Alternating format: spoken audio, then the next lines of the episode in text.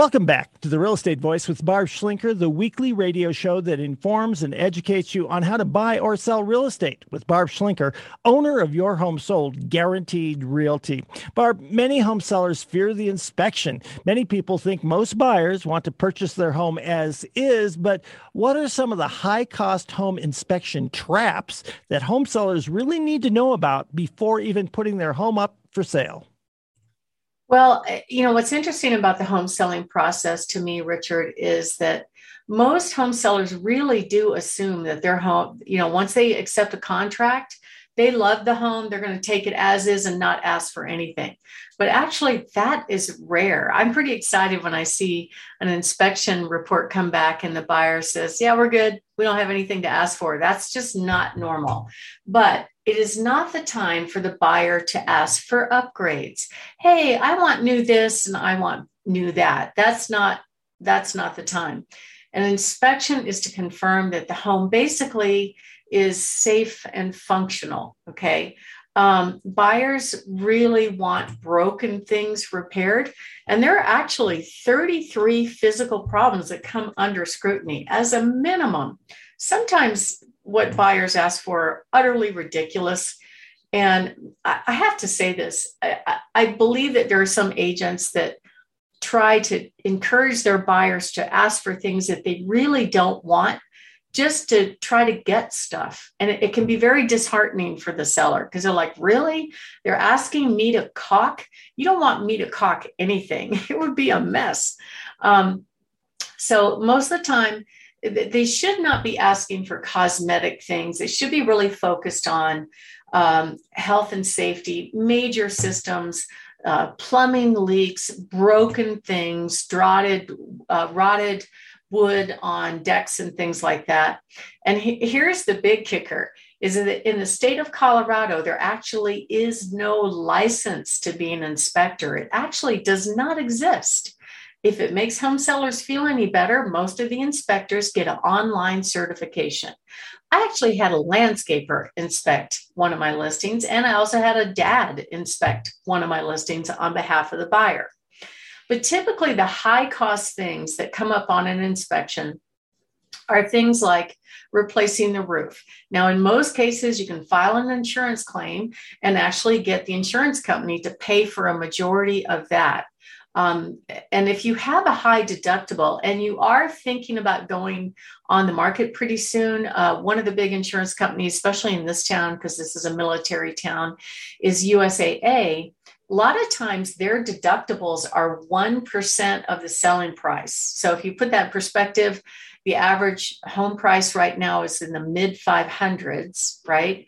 And if they say, oh, we're, we're anything above 1% of the home's value is all that we're going to cover, typical roof is going to cost anywhere from nine to $12,000.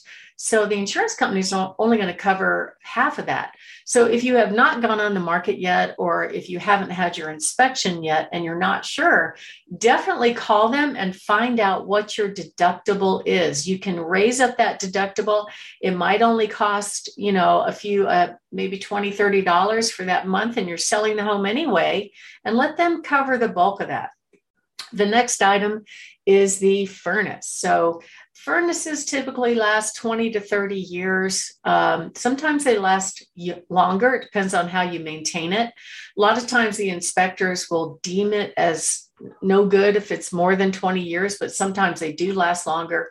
So it just depends. But generally, it's a good idea before you go on the market just to have that furnace serviced, replace the filter, vacuum it out um, little things. Electrical panels, very big ticket item. It could be as much as three or four thousand dollars to have to replace an electric panel. So why would you do that?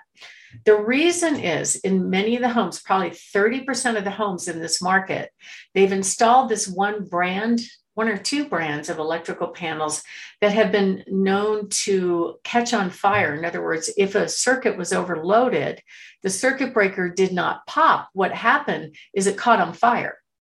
And if you go online, Federal Pacific is the one company that comes to mind. If you have that in your house, electricians will not work on them.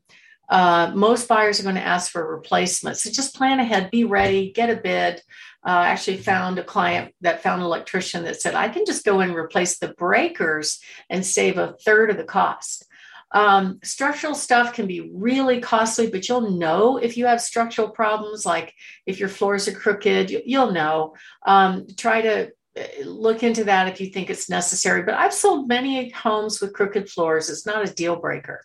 Sewer and septic repairs are getting to be a big trend lately. Let's talk about sewers first. So, many times the inspectors will come along, and again, they're unlicensed people, and they decide, oh, I can buy one of those sewer scope things, and I'll do a video, and I'll go ahead and pull the toilets uh, of these properties and run a run a snake through there and videotape it. The problem with that is they're they're disassembling the house. So I've had them actually rip vinyl floors on people's vinyl flooring. I've had them forget to put the right seal back.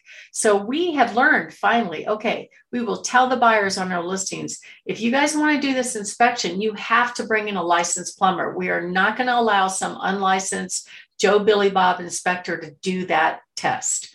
Um, so a little bit of pre-planning and getting a good real estate agent when you sell a house is very, very important.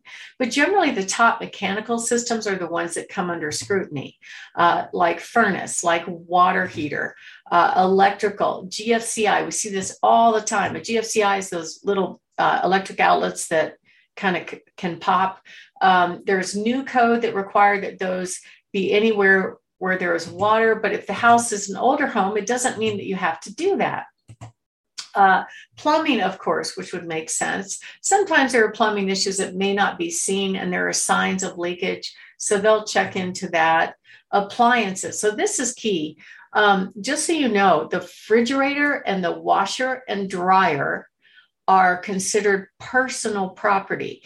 If a home seller wants to leave those systems behind as a gift to the buyer, an appraiser actually only gives you $150 of value for each. So you want to make sure that you put in your seller's disclosure that these are offered, they work, they're offered as is, as a courtesy to the buyer, but we're not sending the appliance repairman out to take care of things that are a gift to the buyer.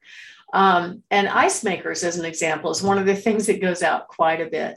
So there are quite a few systems that come under scrutiny. Sewer is another one that's huge. Uh, if the home does not have a sewer clean out, they'll pull toilets. I mentioned that. Had one recently that went through a vent on the roof and found a blockage. And then septics, oh my gosh, septic systems can be extraordinarily expensive. So in El Paso County, um, the county requires that a septic system be inspected and pumped within six months of selling the home. Pumping is only needed if it has more than 30% in the tank. But um, then they require a septic company to look at it and actually do a transfer with the county. And the county's looking to make sure there are no issues with uh, groundwater contamination. But if the leach field fails or if the septic system fails, these expenses can be very costly. So, this is one of the things that you definitely want to stay ahead of when you are getting ready to sell your home. And then, of course, everybody knows about roofs here because basically, um, we have so much hail in this market, and there are quite a few roofs that get damaged because of hail.